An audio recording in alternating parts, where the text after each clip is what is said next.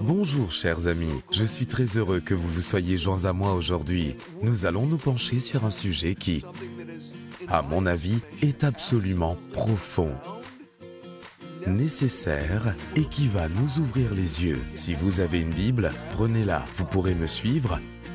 Ou si vous avez une Bible sur votre appareil électronique, ouvrez-la et donnons tout notre cœur et toute notre âme à Dieu pendant les 30 prochaines minutes, vous serez bénis. Bonjour, je suis Bélez Conley.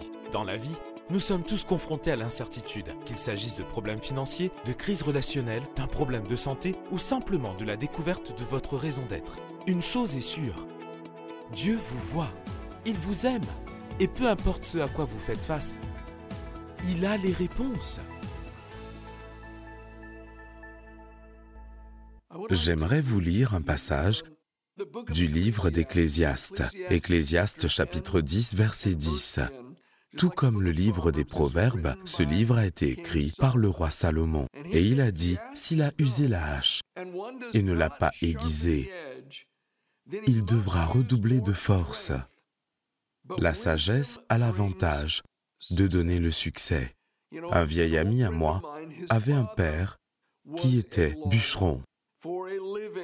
Il abattait des arbres et vendait du bois. Mais c'était une époque révolue. Il était en fait bûcheron à l'époque où les hommes utilisaient encore la hache. Il n'y avait pas beaucoup d'équipements électriques dans sa région à l'époque où il travaillait. J'ai rencontré le père de mon ami quand il était un vieil homme, il y a de nombreuses décennies et il n'était pas très grand. Ce n'était pas un homme particulièrement musclé. Mais mon ami m'a parlé de son père. Il m'a dit, tu sais, mon père était bûcheron. Malgré le fait qu'il n'était pas aussi grand que beaucoup d'autres membres de l'équipe de bûcherons, il parvenait toujours à abattre plus d'arbres que tous les autres. Il était toujours plus productif que les autres. Il m'a dit, en voici la raison. Chaque fois que mon père abattait un arbre avec sa hache, il s'asseyait sur la souche et sortait une lime de sa poche arrière. Et il s'asseyait sur la souche. J'ai une tête de hache ici.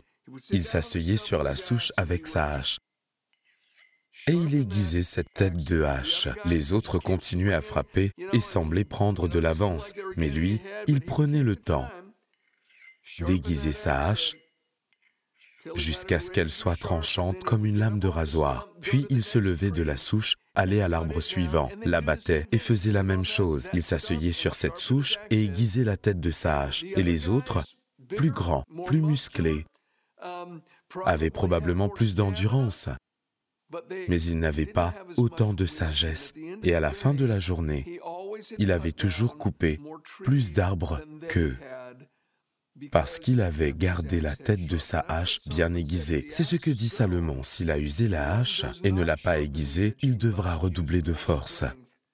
La sagesse a l'avantage de donner le succès. La question est la suivante. Dieu se soucie-t-il vraiment des têtes? De hache, de la lame d'une hache Ou s'agit-il d'une métaphore pour quelque chose d'autre?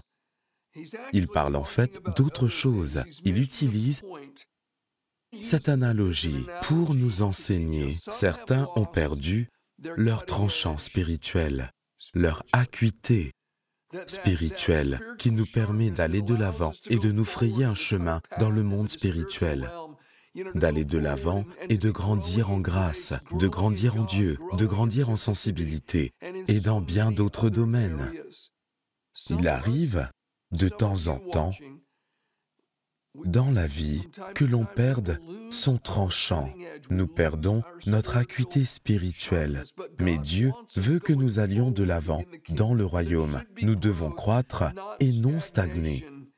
Lorsque nous devenons spirituellement insensibles, Lorsque nous perdons notre tranchant spirituel, cela se manifeste généralement dans deux domaines. Bien sûr, il y en a d'autres, mais cela se manifeste généralement dans deux domaines, deux caractéristiques qui montrent que quelqu'un a perdu son tranchant spirituel. Premièrement, il y a une perte de sensibilité à la voix de Dieu et aux impressions du Saint-Esprit.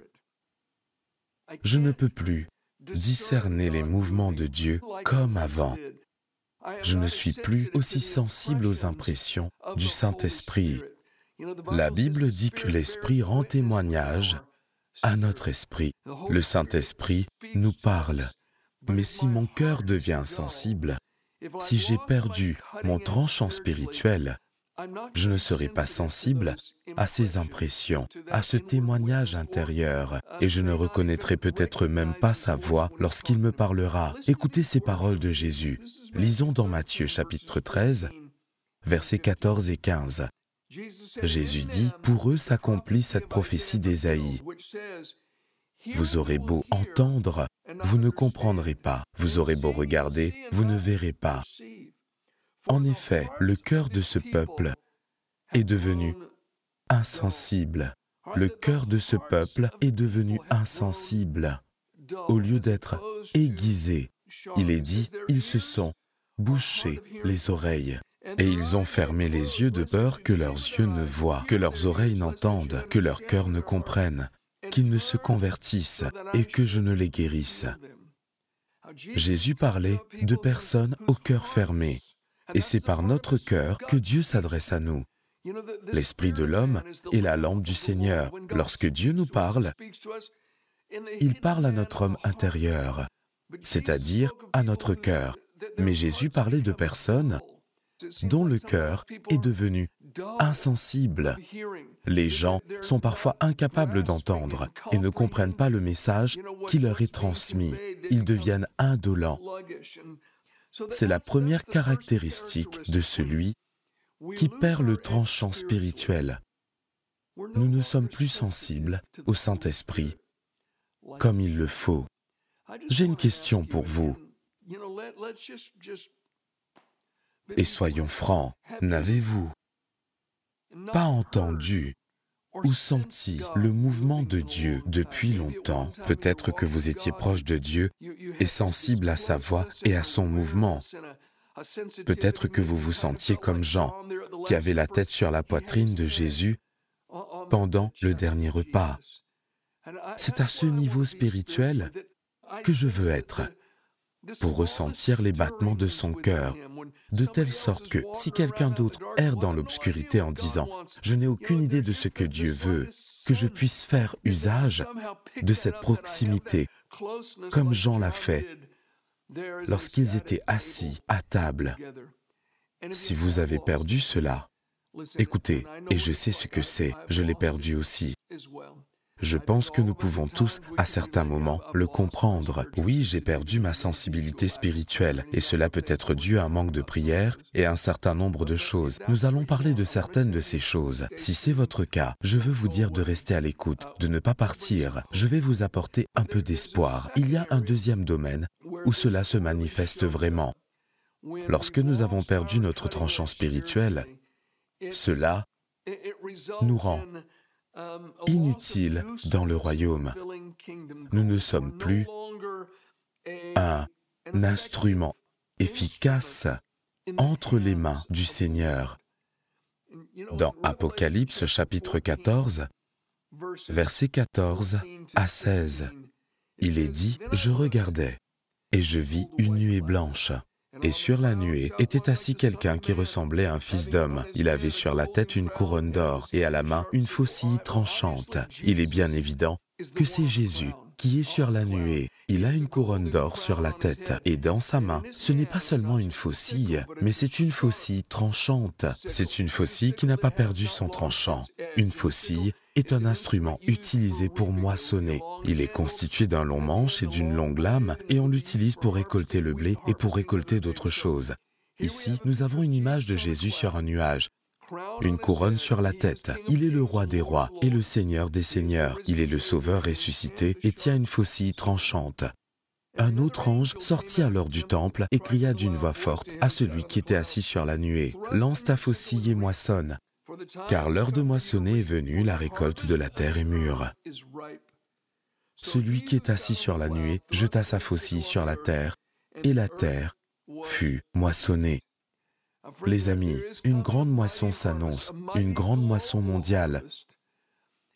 Je pense que cette moisson est imminente. Je l'attends avec beaucoup d'impatience et d'espoir. Lorsque Jésus, par son esprit, apportera cette puissante et grande moisson d'âmes dans le royaume de Dieu, quel instrument utilisera-t-il? Il utilisera son Église. Il se servira de vous et de moi. Il nous a chargés d'aller dans le monde entier pour prêcher l'Évangile. Celui qui croit sera sauvé, celui qui ne croit pas sera condamné. Lorsqu'il moissonnera cette récolte de la fin des temps, pendant la moisson de la terre, il le fera à travers son Église. Tout ce qui se passe dans le royaume a pour but le salut des âmes. C'est ce qui importe le plus à Dieu. Jésus est venu chercher et sauver ce qui était perdu. Je parle de l'évangéliste qui prêche à des milliers de personnes. Je parle du pasteur qui lance une invitation lors de son culte du dimanche ou du mercredi et bien d'autres choses pour répandre l'évangile. Je parle aussi du coiffeur qui parle de l'évangile à la femme désemparée assise sur sa chaise et lui parle de sa propre relation avec Jésus. Toutes ces choses et bien d'autres encore devraient avoir un seul but, notamment gagner les gens pour Jésus. Il n'y a pas de chose plus importante à faire pour nous en tant que membres du corps de Christ. Rien ne doit être plus important que cela à nos yeux. Il est important que nous soyons impliqués. Mais si je perds mon tranchant, si je ne suis pas spirituellement affûté, je ne gagnerai pas les gens pour Christ. Je ne suis plus un instrument tranchant dans les mains de Jésus. Je ne suis plus un instrument efficace entre ses mains. Voici une question. Avez-vous perdu votre tranchant spirituel? Je voudrais vous faire part d'une histoire très intéressante. C'est l'histoire d'un homme qui a perdu son tranchant. C'est vraiment fascinant. Mais avant, laissez-moi vous donner quelques préliminaires là-dessus. L'histoire se trouve dans Deux Rois, chapitre 6, et nous allons lire sur l'école des prophètes, sur les fils des prophètes. Il s'agit d'étudiants ou d'apprentis prophètes à qui on enseignait les choses de Dieu, la loi, l'histoire du peuple de Dieu, les choses de l'Esprit de Dieu. Il y avait plusieurs écoles de prophètes depuis l'époque de Samuel. C'est lui qui les avait créées. Elles étaient comme des centres de formation pour les jeunes serviteurs de Dieu. À l'époque d'Élie, il dirigeait plusieurs écoles à Gilgal, à Bethel, à Jéricho et peut-être à d'autres endroits. Ensuite, Élisée est venu après Élie. Il a pris le même manteau et est devenu le chef de ces écoles. Elles se sont développées sous son ministère comme nous le verrons. Je voudrais vous lire 2 Rois chapitre 6, des versets 1 à 7. Cet extrait s'applique très bien à la perte du tranchant dont nous parlons.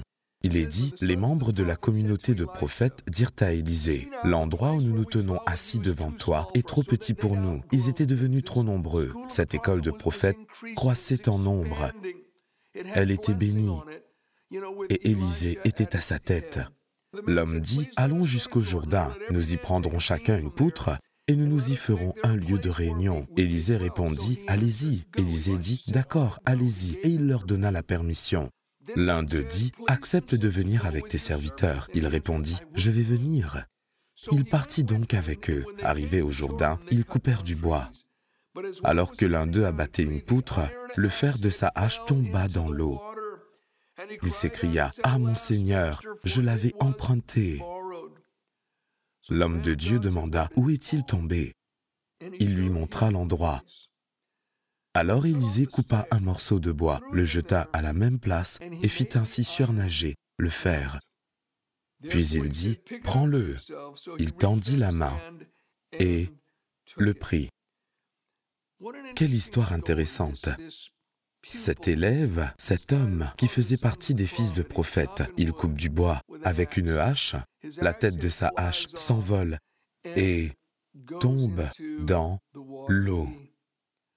Il a perdu son tranchant. Que pouvons-nous apprendre de cette histoire? Il y a plusieurs choses dont j'aimerais vous faire part. Premièrement, si vous avez perdu votre tranchant, ce n'est pas un hasard que vous soyez assis ici et que vous soyez en train de m'entendre parler en ce moment. Si vous avez décliné spirituellement et avez perdu votre premier amour, vous n'êtes pas passionnément amoureux de Jésus comme vous l'étiez autrefois. Vous avez perdu votre feu, votre tranchant.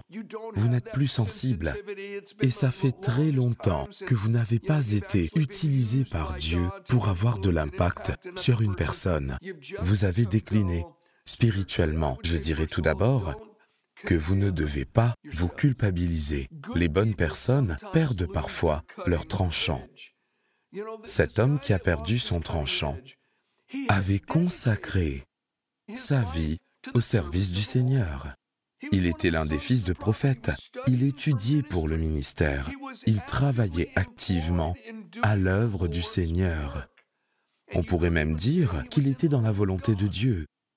Élisée lui avait donné, ainsi qu'aux autres, la permission d'aller agrandir leurs locaux. On peut même dire qu'ils travaillaient avec la permission de Dieu. Ils avaient le feu vert de l'homme de Dieu. Comme je l'ai dit plus tôt, j'ai plusieurs fois perdu mon tranchant et je devais le retrouver. Une fois que vous vous rendez compte que vous l'avez perdu. Vous devez prendre un recul sincère. Où est mon tranchant? L'ai-je perdu? Si c'est le cas, reconnaissez-le. Écoutez, entre vous et moi, reconnaissez-le. Il y avait 50 personnes qui coupaient du bois. D'après 2 Rois chapitre 2, il y avait 50 fils de prophètes. 50 personnes qui coupaient du bois, 50 personnes qui travaillaient, mais un seul homme a perdu son tranchant. La tête de l'âge d'un seul homme s'est envolée. Cela aurait été quand même dangereux. Il y a des gens qui n'ont pas l'habitude d'utiliser une hache. C'est donc possible qu'une erreur ait été commise. Moi-même, écoutez, vous ne le pensez peut-être pas en me regardant, mais j'ai déjà eu à couper du bois dans ma vie. J'ai coupé une grande quantité de bois dans ma vie. J'ai encore des hachettes et des haches. En fait, il n'y a pas longtemps que j'en ai pris un exemplaire de mon garage. Avant, je devais couper tout mon bois moi-même. Je coupais du bois pour d'autres personnes lorsque je vivais dans un État assez boisé, l'Oregon, qui se trouve au-dessus de l'État de Californie où je vis maintenant. Tous ceux qui s'intéressent de près ou de loin à la coupe du bois savent que la tête de la hache doit être bien serrée. Il faut l'examiner. Le manche de la hache s'insère ici, puis dans la partie supérieure, vous enfoncez une cale en bois ou parfois de petites cales en métal et cela élargit le haut de la tête de la hache pour qu'elle soit bien serrée et qu'elle ne s'envole pas. Si elle est desserrée, il faut la vérifier. Il faut mettre une cale là-dedans. J'avais même un ami qui, avant la coupe, mettait la tête de sa hache dans un seau d'eau et la laissait tremper pendant un petit moment. Le bois gonflait et cela faisait que la hache soit bien fixée. Cet homme est le seul qui avait perdu sa tête de hache. C'était de sa faute. Il ne pouvait pas dire L'homme qui m'a prêté la tête de hache aurait dû s'assurer qu'elle était bien serrée. Non, non, non. Une fois que l'objet est en votre possession, vous en êtes responsable. Certaines personnes rejettent la faute sur les autres parce qu'elles ont perdu le tranchant spirituel. Je suis ainsi parce qu'un tel m'a fait ça, et c'est pour ça que je suis ainsi. Ou l'Église m'a fait tomber, et c'est pour ça que je suis ainsi. Écoutez, ne blâmez pas les autres. Peut-être que quelqu'un vous a fait quelque chose qu'il n'aurait pas dû faire. Peut-être qu'il n'a pas fait pour vous ce qu'il aurait dû faire. Peut-être que l'Église vous a laissé tomber. Mais vous seul déterminez votre réaction par rapport à ce que les gens font ou ne font pas à votre égard. Si vous avez perdu votre acuité spirituelle, nous devons commencer par dire, vous savez quoi? C'est ma faute. Je l'ai fait moi-même. Prendre ses responsabilités et se repentir. Tant que nous rejetons la faute sur les autres, nous ne retrouverons jamais notre tranchant. Je me souviens d'un homme qui travaillait pour moi il y a de nombreuses années, et à un moment donné, Dieu l'a utilisé d'une manière significative. Je dirais qu'il était très vif spirituellement. Mais avant son départ, six mois après avoir travaillé pour nous, cette vivacité spirituelle a disparu. Il se comportait mal et son impact avait diminué dans le département de l'église où il travaillait. Il n'avait tout simplement plus d'impact. Et en fait, au lieu de progresser, son département a commencé à régresser sous sa direction. Un jour, je lui ai demandé ce qui se passait. Il m'a répondu, je sais que je suis ainsi, que je n'ai pas un bon comportement et que les choses ne vont pas bien. Il s'est rendu compte que son temps était révolu. J'ai dit, que t'est-il arrivé? Il m'a répondu, c'est à cause d'un tel ou d'un tel. J'ai dit, comment ça un tel ou un tel? Ils m'ont offensé. Il a parlé de ce que quelqu'un lui avait dit six ou six mois auparavant. Et il avait laissé cela s'enraciner et prendre vie dans son cœur. Et il n'avait jamais pardonné à cette personne. Il attribuait son déclin spirituel au fait qu'il n'avait pas pardonné. Mais il attribuait aussi cela à une autre personne, à ce que celle-ci lui avait dit. Écoutez, vous devez pardonner, vous devez aller de l'avant, vous ne devez pas être prisonnier du passé. Arrêtez de blâmer les autres, prenez vos responsabilités. Voici une seconde réflexion. Une fois que vous réalisez que vous avez perdu votre tranchant, arrêtez de faire semblant, arrêtez.